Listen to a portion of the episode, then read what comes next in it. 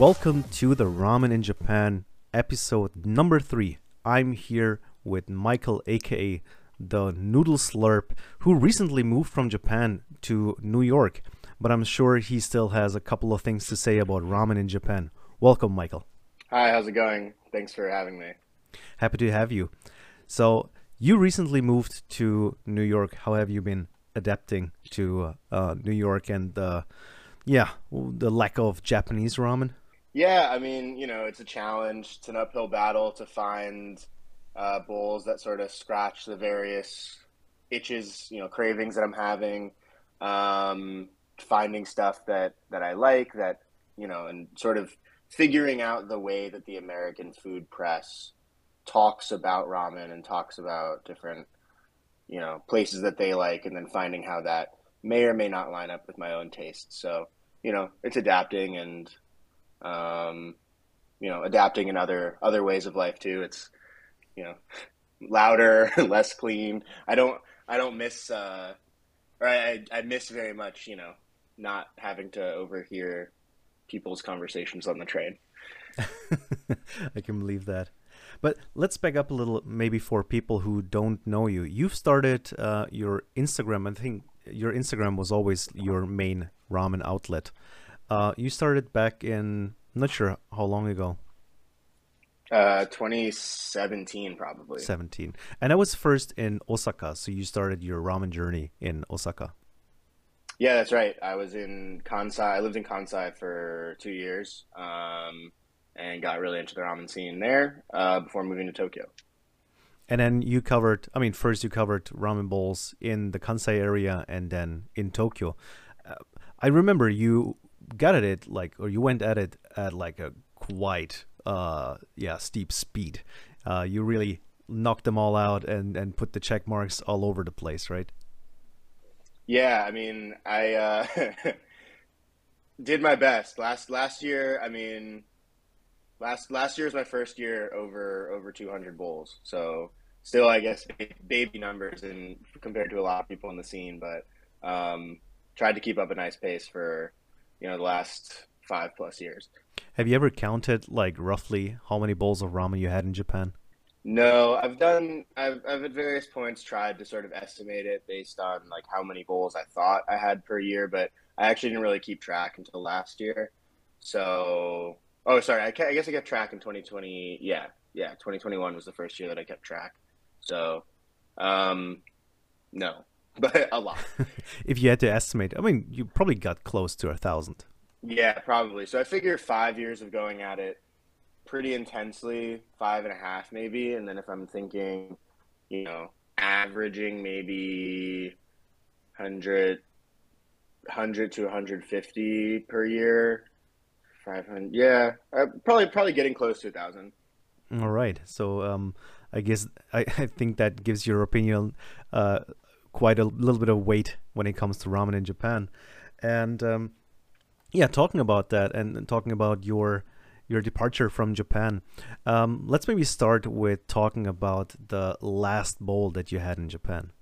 Sure. So, I mean, if anyone's been following my account, and Sebastian, I know that you are familiar with this. Uh, I mean, it had to be Moko Tanmen Nakamoto. Uh, it's at the Shinjuku location. So, for those of you don't, that don't know, Moko Tanmen Nakamoto is a chain of spicy ramen shops with a really, really devoted following. They serve spicy miso tanmen, not to be confused with tantanmen. So tanmen being, uh, you know, very vegetable forward and heavy uh, ramen. Normally, it's served just like it's very light uh, and uh, not spicy and very you know mild, but Nakamoto does a intensely spicy or various intensely spicy miso versions. Um, yeah, so I had I got the uh, miso danmen, which is poss- probably my it was one of my favorite bowls uh, on the standard menu at the chain. Um, and so it's basically like your standard Nakamoto miso, uh, but it's like a little bit less heavy and intense. It's an eight out of ten spiciness. It's still very spicy. It's still very vegetable forward, but it's just like a little bit less greasy. Um, yeah, and it had it. You know, it was always going to be Nakamoto. Uh, until the new one opens, which got announced actually the day that I left Japan. I've been to every Nakamoto location, and uh, I, you know, acquired a lot of points in their point system, and it, it really became sort of a, a guiding part of my ramen fandom or like the sort of sub fandom for me. And uh, you know, the last ball in Japan was always going to have to be Nakamoto. Yeah, that's uh, what I thought you would go for. I mean, I know you're probably the only foreigner in the world who has been to all Nakamoto locations. I mean, not anymore, but like at some point in time, you have been to all of them, and I don't think any other foreigner um, has achieved um, yeah that level of Nakamoto love. I know there's like a lot of uh, fanatic Japanese Nakamoto lovers. I mean that's um, easy to see when you go to those festivals and uh, events and you see people decked out in Nakamoto gear that you only can get with uh, Nakamoto points. And to mm-hmm. acquire um, those things, you have to eat like I don't know, at least like once or twice a day at Nakamoto for you know over a year or something like that to get that stuff. So it's uh it's quite ridiculous. Um, but you know it's it's one of the few ramen spots, and I think the only um, yeah ramen chain that offers uh, this kind of spicy ramen. So it has like a special place or the special niche in the uh, Japanese ramen scene, I would say. Yeah, I mean it's incredibly addictive. Um, I think, I mean honestly, I wouldn't recommend that anyone unless you, unless you're yeah, unless you're really searching for something to do, it's really hard to recommend going to all of, all of them because um, the chain does a really really good job of standardizing the bowls. So, uh, I mean, each of the different shops have these rotating specials. Some of them are by the month, some of them are by the day. Uh, there's this whole system of it. Some of the shops are franchised, some are directly run. But in terms of the core menu, um, the they do a really really good job of standardizing it. So.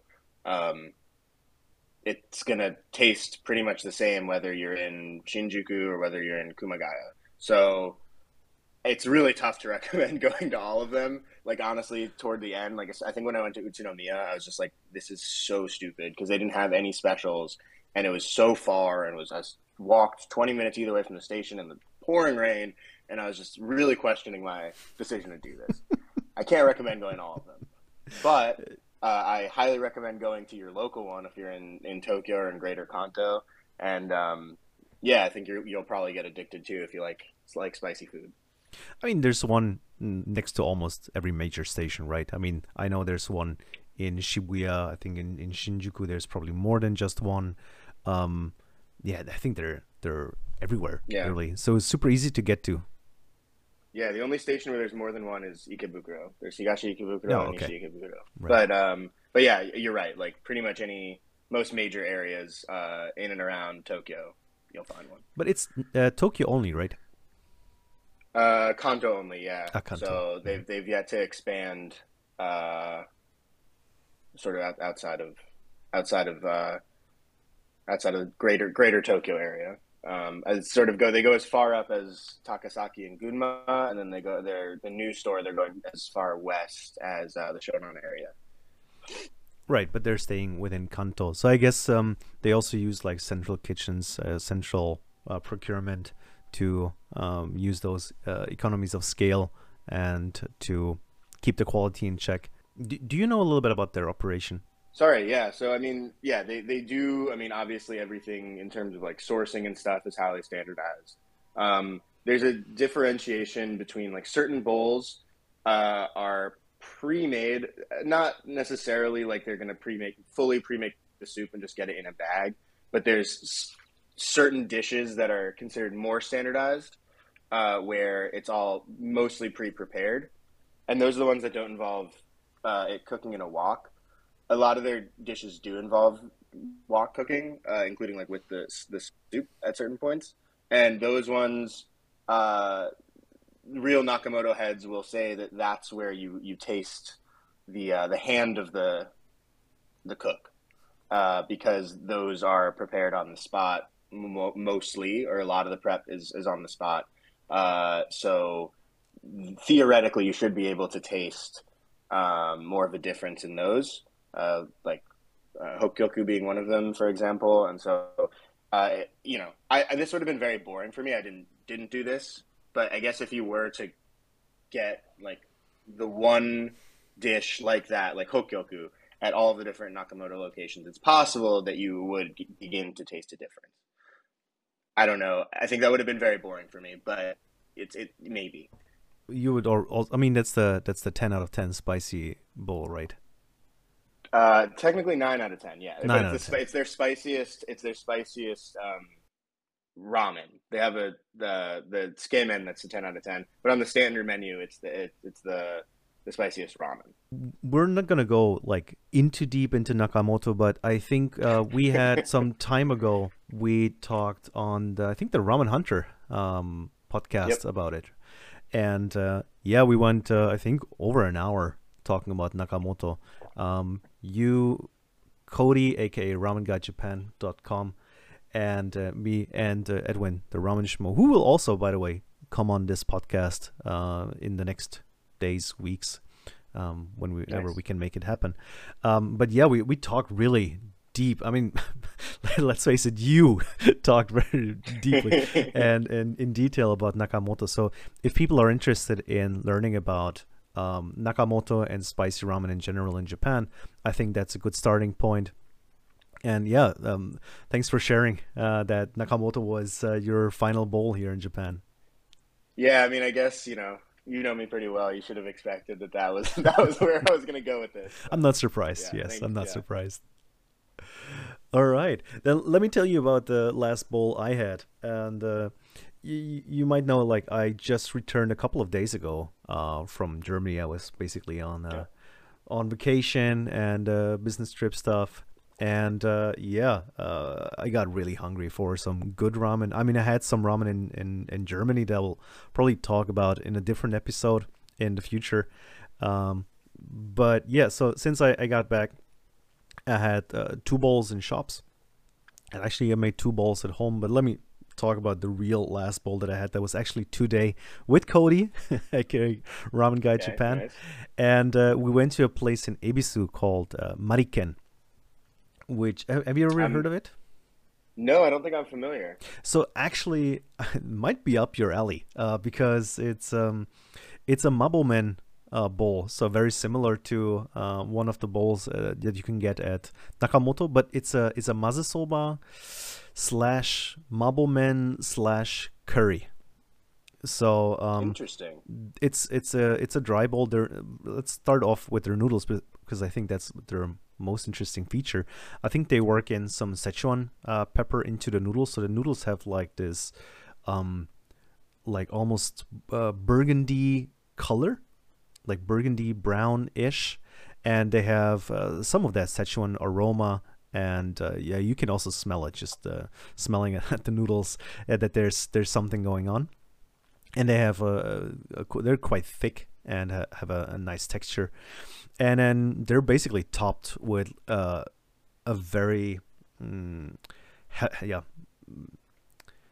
a very generous helping of uh, mabo tofu that is um, somehow mixed with some curry so you can you, you get like some intense spice notes um, while you're eating it um, and yeah, of course you have the the minced meat in there. You have like really big uh, tofu blobs, um, and of course a, a little bit of a of a Szechuan pepper note there as well. Um, however, um, for me personally, I think uh, Cody shared the sentiment. It was it was simply not salty enough. Like I think that was the first time I ever craved for like a salt shaker next to my ramen. I think that's a very new uh, feeling that I had Interesting. yeah I, I don't know if something went wrong that day or if that's just you know the way that they go like to offer it a little bit less salty um like just out of um yeah out of the gate um and also like it looks super spicy but it's not spicy at all and it also lacks a lot of the numbing so we which is super confusing because it like tastes like it, it should be spicy and it should be numbing but it's not Interesting. Yeah, that's super weird. Yeah, uh, I mean, we were like really confused. At, at least I was. I was confused. Like, what's what's what's going on here? And then they have some uh, further Szechuan pepper on the on the counter that you can add, and they also have like a hot sauce that is a little bit mm, yeah similar to like a thicker Tabasco.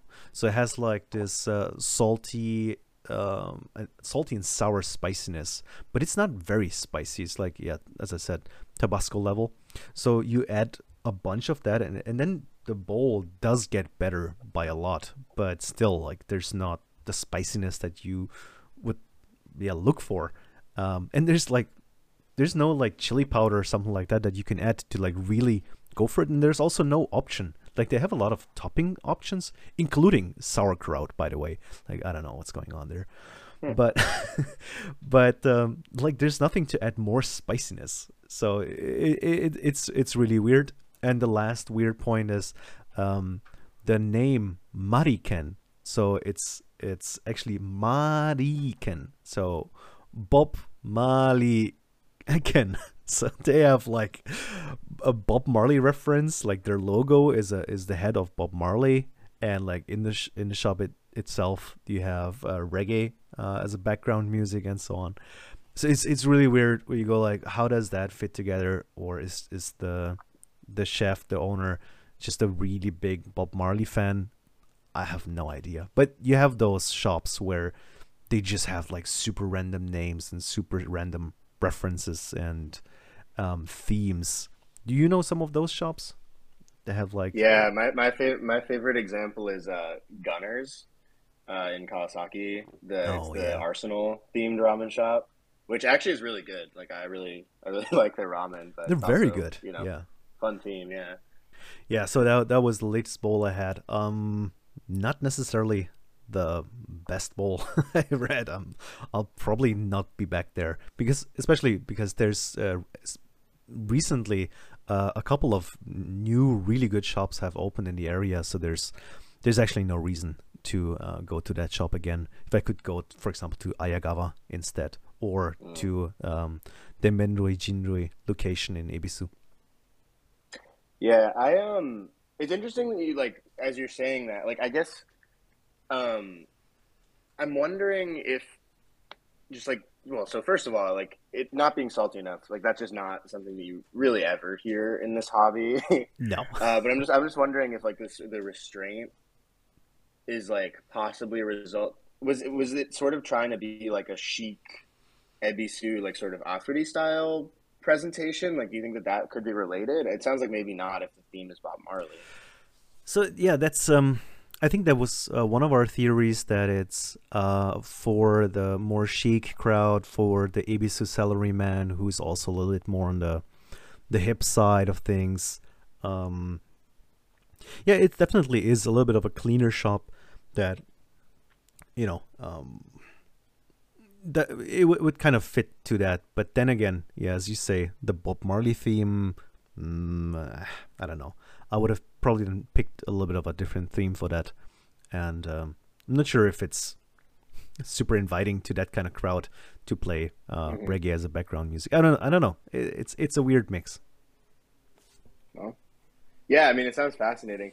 Was it um was it was the the Mabo like very like goopy and and thick or was it more I don't know, loose. I don't know if that's the right No, word. no, it- like I'm thinking about like um for example, I don't know if you've been like Akazuki, which I think may have closed in Soshigaya Okura, and like their Mabo men was like really like goopy, like like really really thick.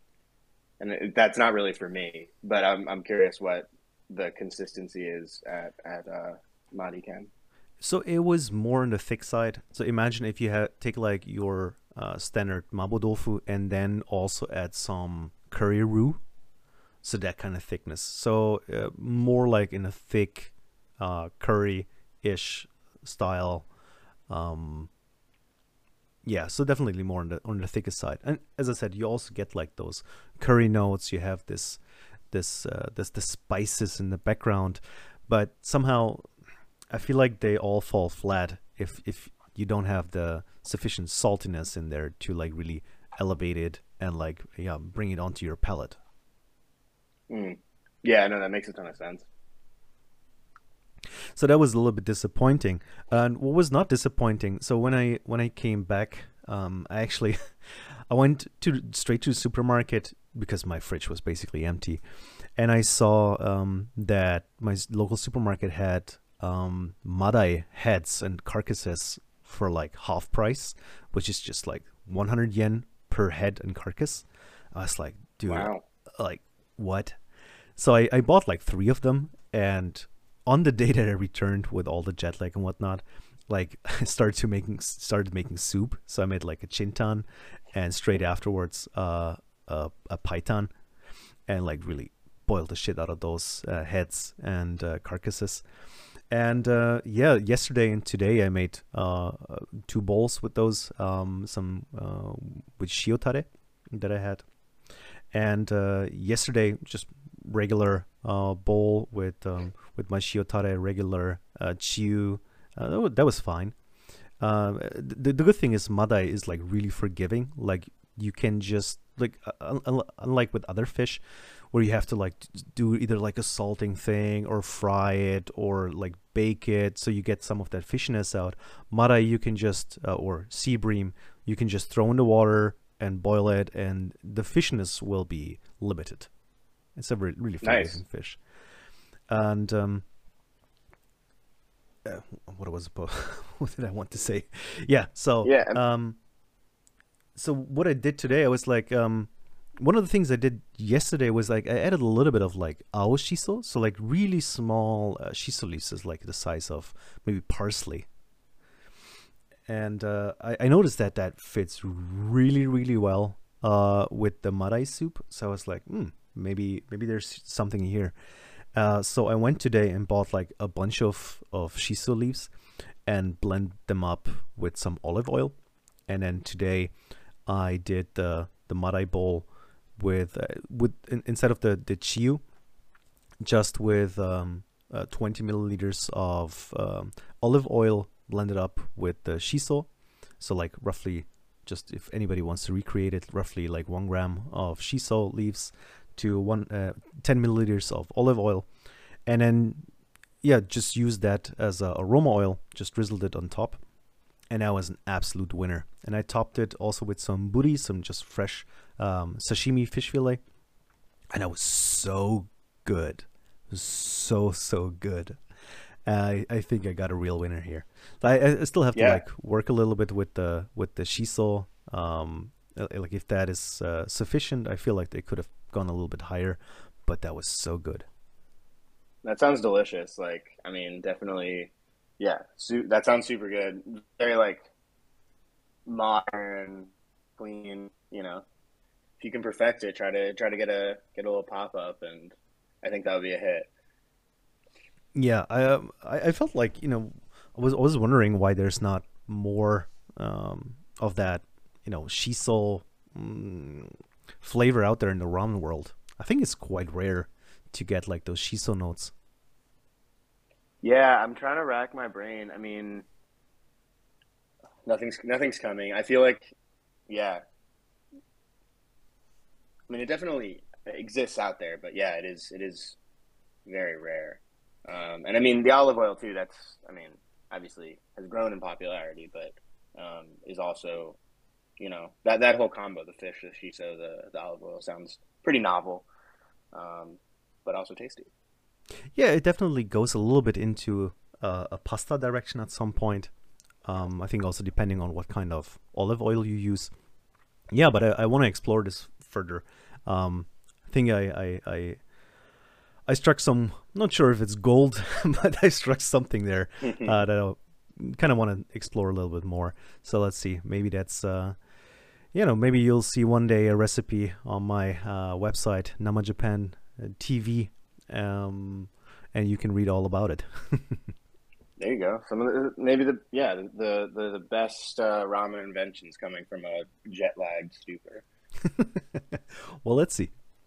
Well, let's go a little bit into um, what you would highlight from your last couple of um, days, weeks, months in Japan, something that you would like the listeners to know about, a, a bowl that nobody can miss uh, when they visit Japan. I'm sure you had something that was standing out uh, and something that is not Nakamoto. Uh, yeah. So actually, my second to last bowl, and I mean, I, I can't really say this specifically is a must visit because it is out in Kashiwa. But actually, my second to last bowl in Japan, I think, is what I would like to highlight. Uh, and it was Odoya, the Kashiwa location of Odoya. Oh, Um, that's the Honten, so, right? Uh, tech, technically, it's not. It used so the Kashiwa location used to be the Honten, and then they the they had to close the Kashiwa location, and the uh, there's one in Ibaraki that became technically the Honten, and then they reopened at a different location, like down the street in Kashiwa, and so now it's kind of in spirit the Honten because you know that's where it originated. That's like that's the spot. But the one in um, Ibaraki is still, I think Toride maybe is still technically the Honten. Um, but yeah, so it's I don't know. It, like I was I was in I'd been there before. I was in Kashiwa for a soccer game. Um, you know, right before I left to watch Vissel Kobe lose to uh, Kashiwa Reysol in the rain. It's pretty miserable, but I got some got some nice ramen out of it, and um, yeah, I mean like I've gotten pretty into iekei, um, and you know I think that they're they're obviously iekei purists or like the Chokkei, the direct descendants um, of Yoshimura. Yeah, those are those that's like the that's real iekei. And the thing is, like a lot of those shops are really good. I a lot of those shops, but I find often that uh, like the Odoya chain, which sort of fell out of you know they they law they fell out of they had the, the falling out from from the uh, system and sort of struck out on their own, and now have their own constellation of shops. I find that those are more to my palate. They often have a little bit more of a porky funk, a little bit more intense in the in the porkiness in the soup, and uh, a little bit more restrained in the tare for the most part. Um, and yeah, so like this, it's hard it's hard to pick a absolute favorite, but I mean the the, the Kashiwa location of Odoya just goes really really hard. It's so good. Um, and I mean, if you want something closer, you know, if someone's visiting Japan, something easier to recommend might be Iekei Tokyo, which is in Akihabara. That is also an Odoya shop, also good. I would say like maybe a hair. I like it maybe a hair less, but I mean the convenience can't be beat. Um, or also Torakichiya uh, in Yokohama. That's another um, Ode, uh, Odoya group shop. That's that's really good. And I mean those are all just so so good. I love them all so much. Yeah, recently when I, I think we talked about this, I went to Torakichiya. I also made a video about it, and um, yeah, it's it's like liquid crack. It's so good, and uh, it's like the fine cheese of ramen in a way because it's so funky. I mean, you you walk in there, and uh, it reminded me. I've I've been to like a, uh, a cheese restaurant in in France, and I had like a a similar sensation where you walk in, and it's just funk, but in a good way, but also slightly in an off way where you go like, mm, do I really want to eat here? And then once the food is in front of you and you start digging in, you really just can't stop. And it's it's impossible for me. It's impossible to to leave the soup at an Odoya shop or um, yeah, at a really good iekei shop in general.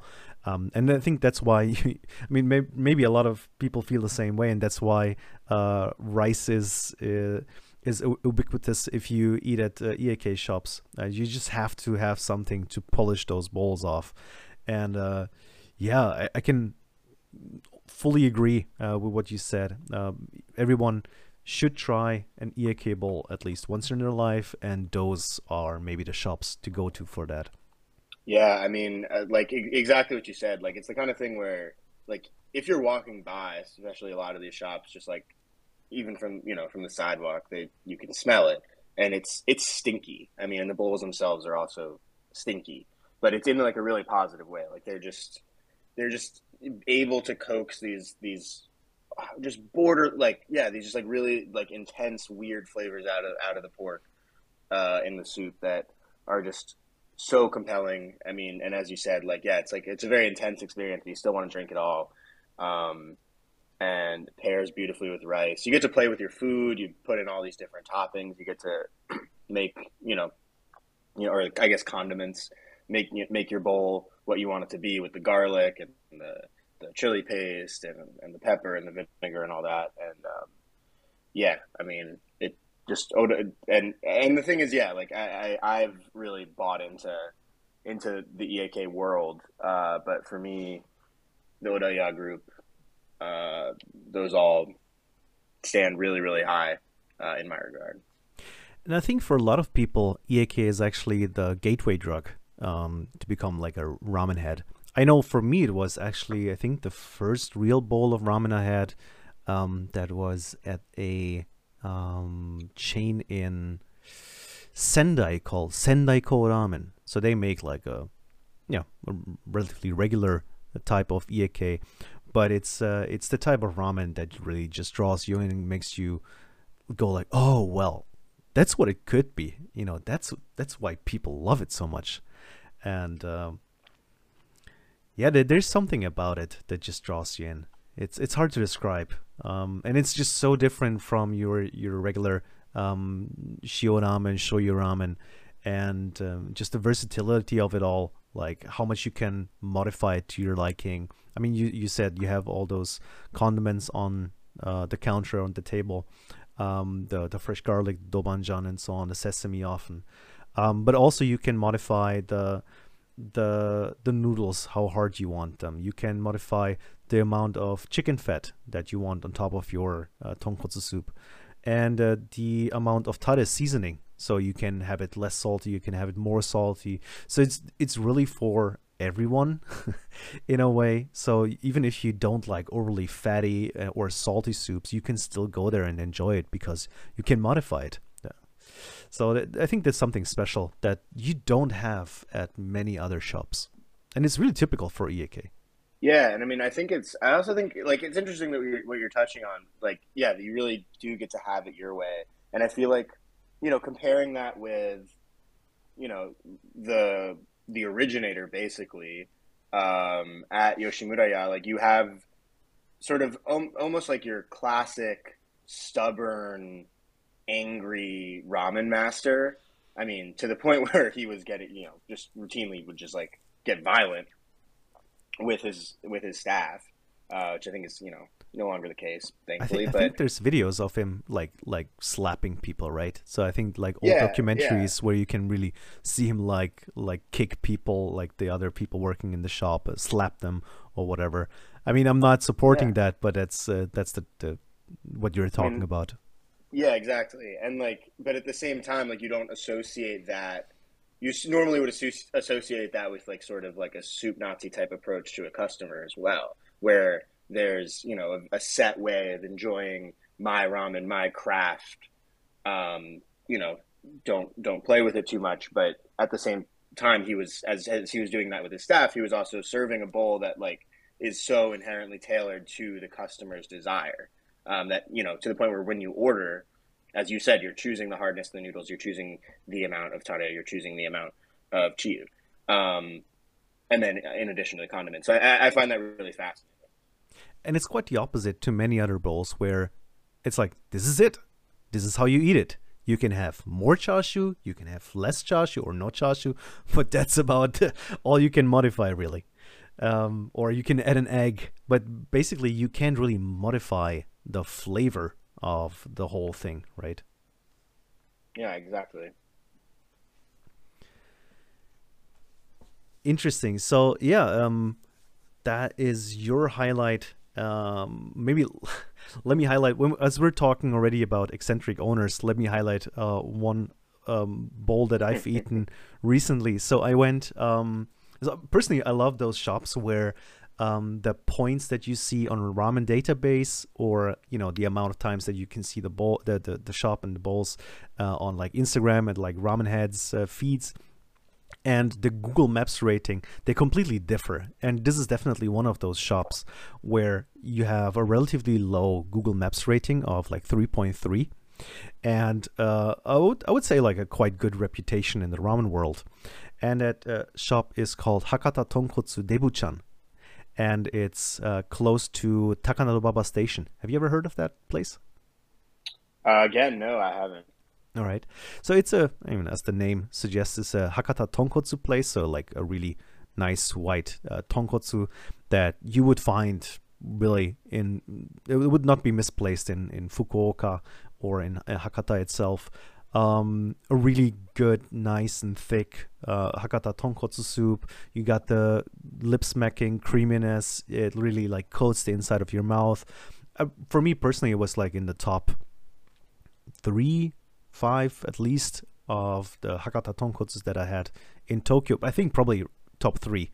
Um, so there, personally, I don't think there's that many good Hakata tonkotsu places in Tokyo, or maybe I just haven't eaten at them yet.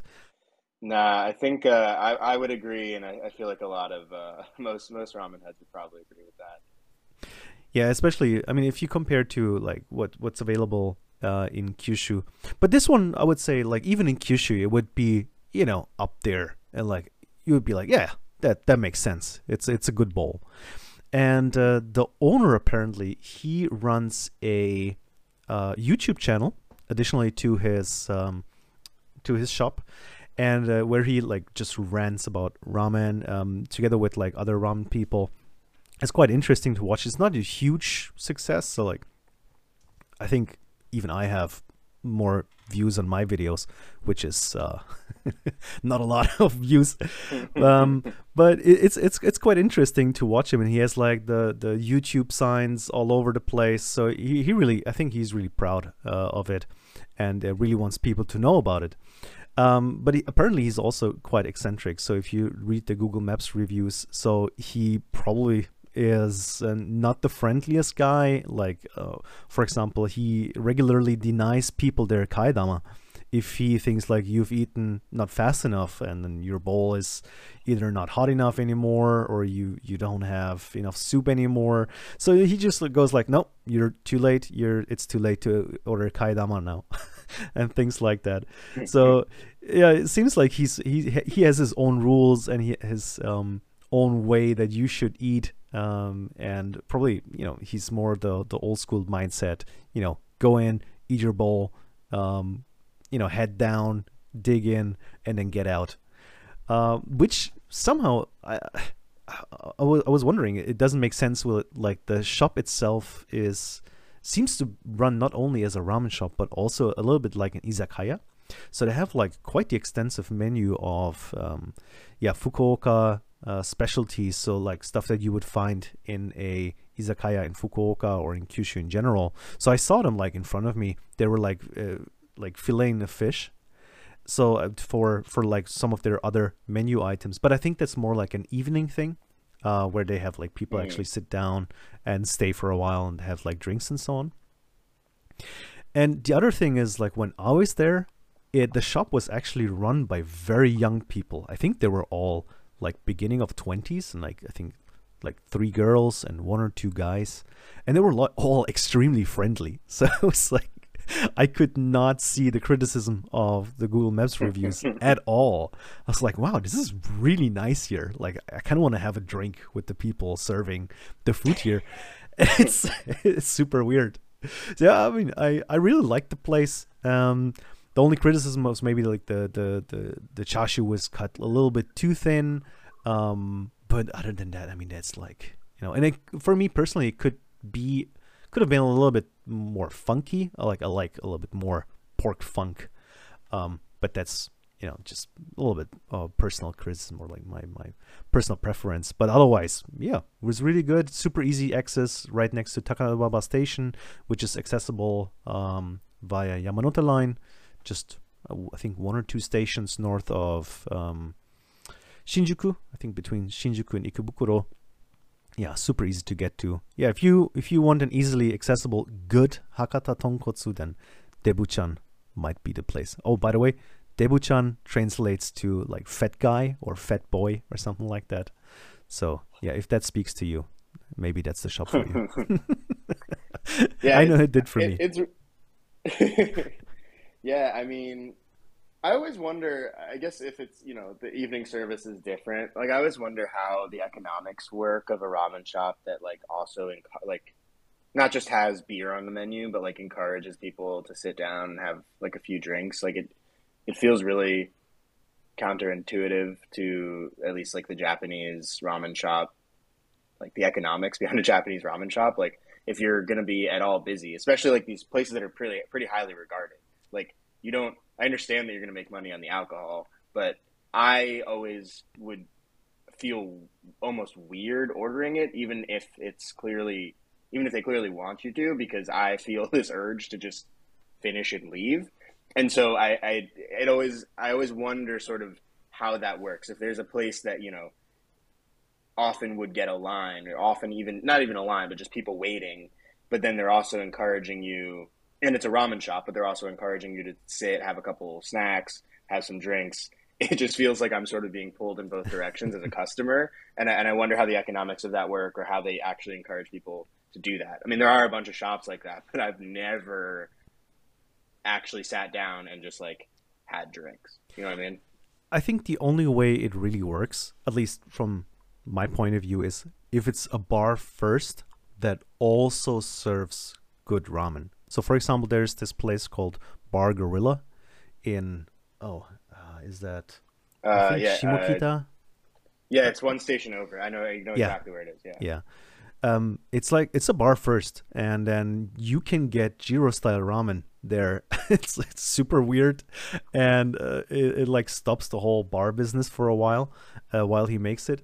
But uh, first and foremost, it's a bar, and like you would never be expected to order a bowl there, but I think most people do. But then mm-hmm. it's totally okay to like hang out for more drinks and just or just go for drinks there. And there's another place in Yutenji I went to. I think I also made a video about that has mazesoba, but it's a huge place, and it's first and foremost it's a it's a um it's a bar slash izakaya that also has as like their main food item mazesoba right? They, but they also have like other small dishes that you would expect in izakaya. So again, here it's clear that the, the the main point is to sit down, stay one, two, three hours, how many hours you want, and and it's from the beginning clear that there's no pressure to get out. On the other hand, uh, back to the weird stuff uh, of the first shop I mentioned, Mariken they had I, I, saw that on the wall they have as you see in izakayas and bars here they had like this line of bottles that has names uh that, that have names on them. You know those? Yeah yeah yeah the, the bottle key.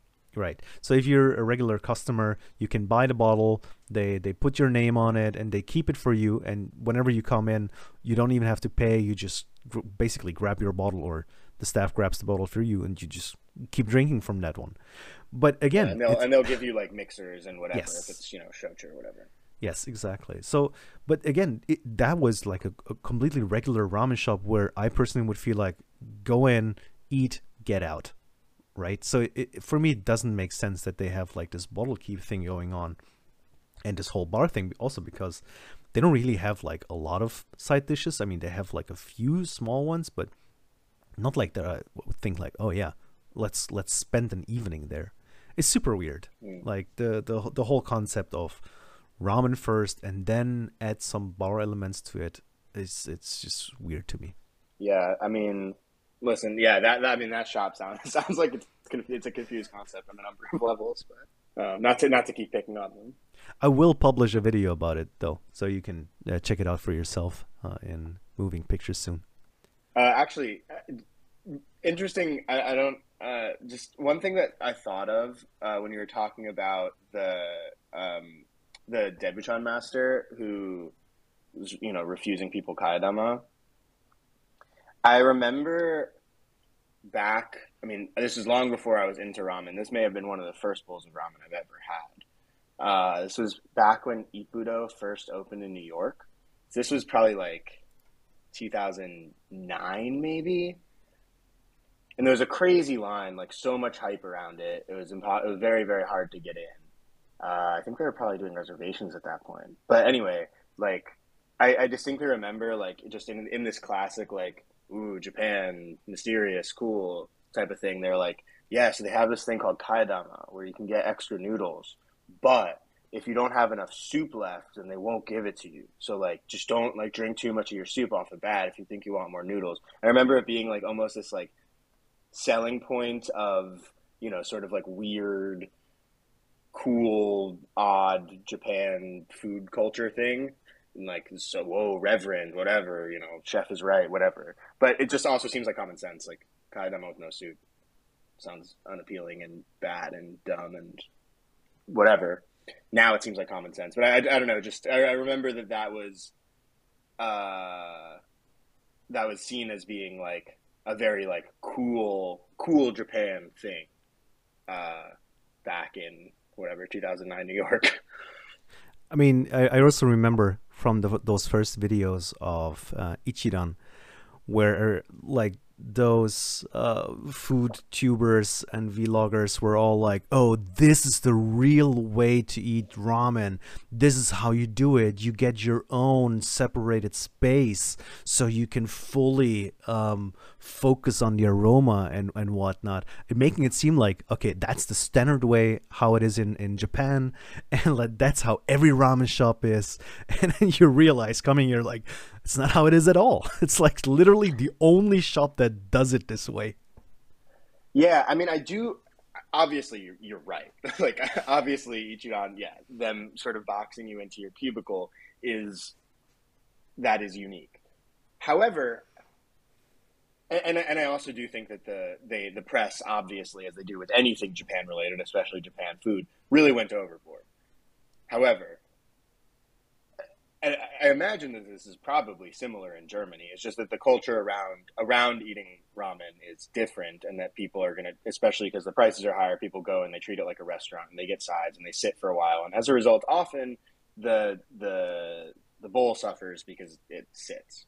And I do think that Ichiran and the press around Ichiran, there's a kernel of truth in there in that that is forcing Americans to finally consume ramen like a Japanese person, most Japanese people would, which is like quickly and quietly.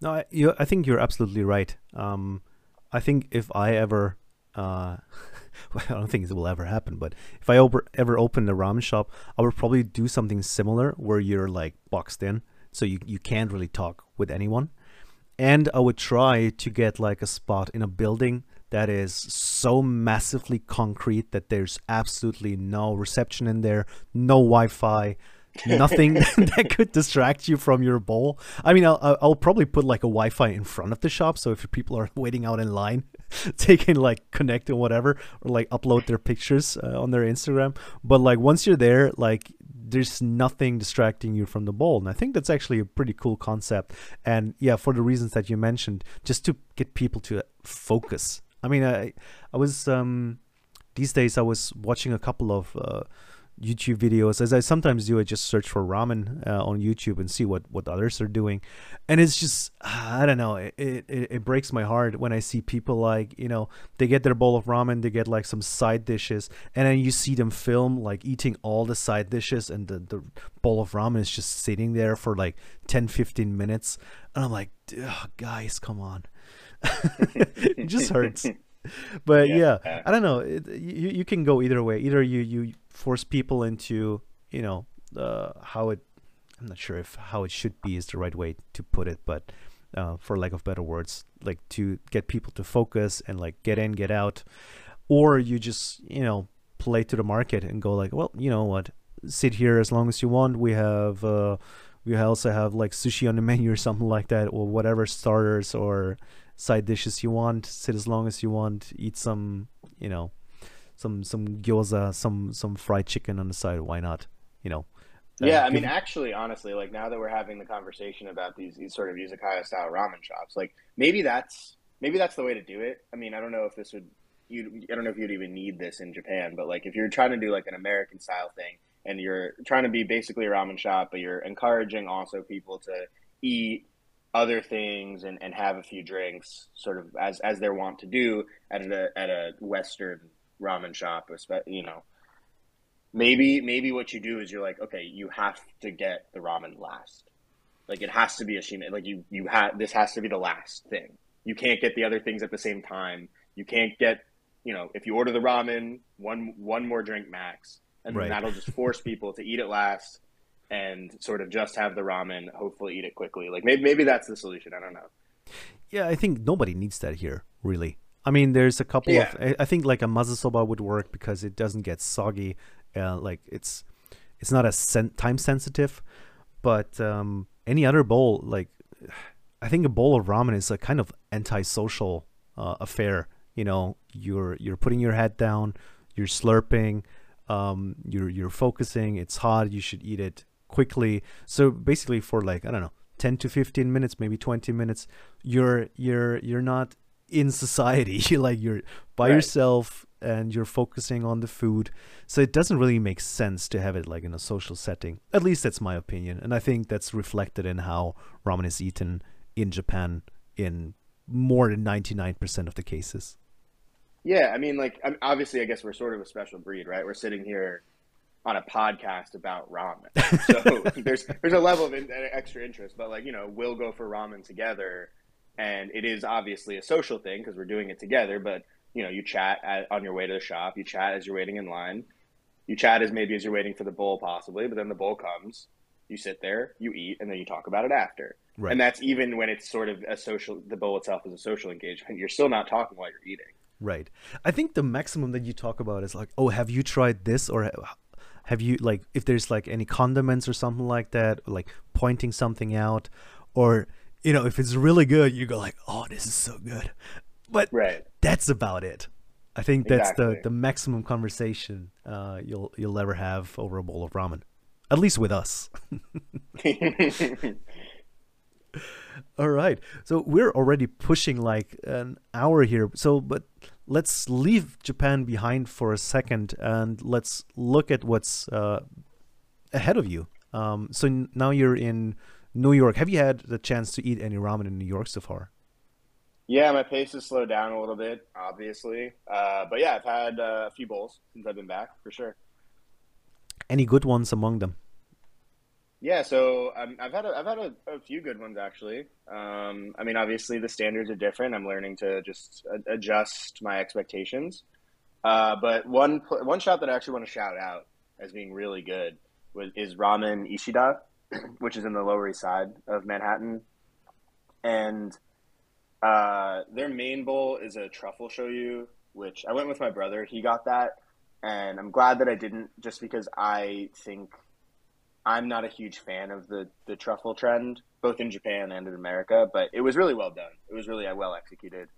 Uh, I got so on their main menu, it's not there, and it was sort of only in this like little corner of their window. It was not really obvious that you could order it, but they called it an 80s shoyu ramen in English. But then in the Japanese text said Niboshi Shoyu Ramen. So it's a Niboshi Shoyu, sort of a classic, uh, classic Tokyo ramen with you know some Niboshi in it, and uh, that was really really good. I really really enjoyed it, and like I thought that you know even in Tokyo that would have been sort of an above average bowl.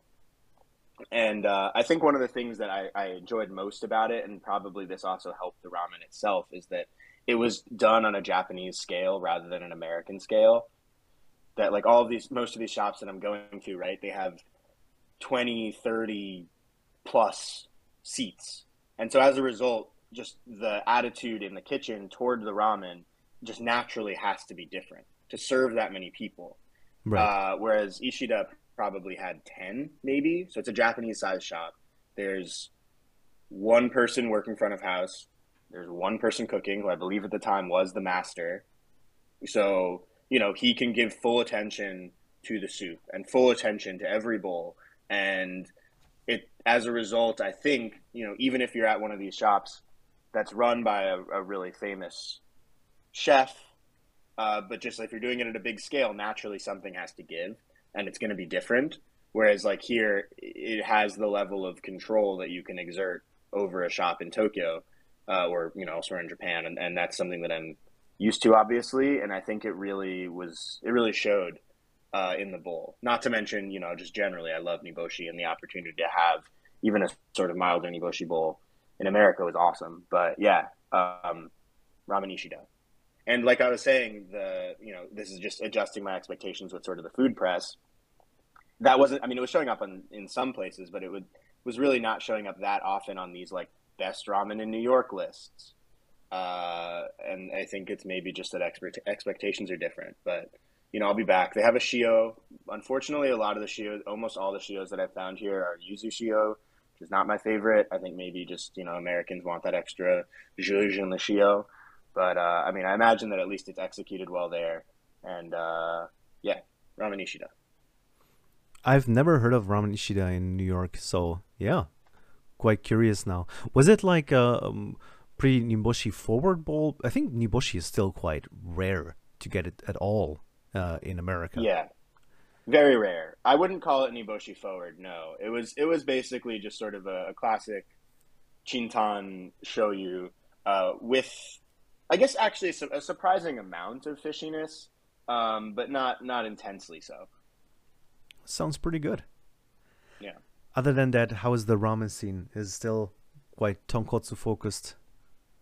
Yeah, very tonkotsu focused, uh, and also very big menus. You know, like a lot of different options, possibly stretching. You know, possibly or probably a lot of these shops are stretching themselves very thin with the options. But that being said, uh, not as dire as I was expecting uh, still some plenty of pleasant surprises all around.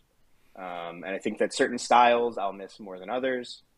Uh, but for the most part, you know, there there there are gems in there. Just gotta just gotta work for it. I, I feel like I'm sort of back at square one with not only finding shops but also understanding sort of the, the contours of American ramen shops. Um, but yeah, I'm just holding out for a Nakamoto clone in New York, which frankly, I think would do really well. I think that if, if someone opened a Nakamoto style shop in New York, that people would love it. I, from what I understand, it's probably not that hard to make or recreate. Um, I'm not going to be the one who does it, but if anyone's listening, I'll, uh, you know, if you need a business partner or something. So here's a free business ID for, for all the listeners. Yeah, go, please, please. I'll, be, I'll be your, your first customer. I think there is a market for uh, these kind of specialty shops. I mean, you see Yume Wo Katare quite uh, doing quite well in in Boston uh, with their Jiro inspired bowl, um, and I think yeah, there's a, a, certain need for spicy tonkotsu anyway.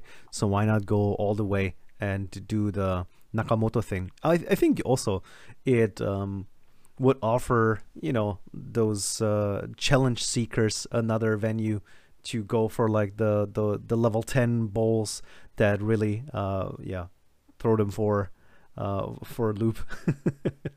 Um, yeah exactly. so yeah i think that could be a good uh, idea. Again uh, listen to the ramen hunter episode where we go into detail what it's all about and maybe that's the next thing we can see. And maybe in the future, uh, after you had a couple more bowls in New York and surrounding area, I'll maybe do a Beyond Japan or Ramen Beyond Japan episode, and we'll cover maybe with some other people what ramen in New York is all about. Yeah, that would be great. So beyond that, do you have like any future plans uh, to maybe come back to Japan, or do you have like a ramen uh, project on the horizon? Uh, I mean, neither really. I, I, hope you know. Certainly, no plans to move back to Japan, at least anytime soon. Uh, hopefully, plans. Uh, I mean, no plans, but hopefully, I'll be back to visit sooner rather than later. Um, you know, if I could swing swing something before the end of the year, that would be great. But in terms of new projects, no. My main new project in my life is starting law school, so that's going to take up a lot of time. Uh, and even while I was in Japan, you know, I was doing tours for a while, but for the most part, the main output was just the Instagram, which as you can tell by my follower account, I never um, took particularly seriously anyway. Uh, but yeah, just follow along there, and uh, you know maybe maybe if you're stateside, this will be more applicable to you than it has been the last five years. So um, yeah, just just Instagram and just giving giving my thoughts about the bowls that I eat and the, the ramen scene. On Instagram, they can find you at at noodle the noodle slurp. Was it at the noodle slurp? All right. one word. All right, then yeah, I would implore anyone uh, listening to uh, give you a follow and check the huge archive of bowls. I think you're much better at uh, logging what you are eating, um, at least visually. I, I, since two or three years, I'm also keeping a list what I'm eating, but I'm not as consistent uh, putting things up. Um, So, but I think your your archive since you started is is pretty much complete, right? Probably all of the bowls. Yeah, pretty there. pretty much. Like I may have missed one or two, but Wow. uh, almost almost almost entirely there. Yeah. So if you want to check out the who is who of ramen bowls in Japan, then yeah, check out Michael's um, Instagram. And yeah, thank you very much for joining me today. This uh, episode got quite long. I think there was a lot to talk about. I'm sure I'll have you back on and we'll talk about uh, a little bit more about bowls uh, of the past. Maybe we'll talk a little bit about Osaka. I think there's uh, that's a topic that hasn't been talked about uh, as much yet, and I think there's uh, a lot of interesting bowls to talk about there as well. And uh, yeah, that's all from me for today and from the Ramen in Japan uh, podcast. Thanks for listening, and until next time.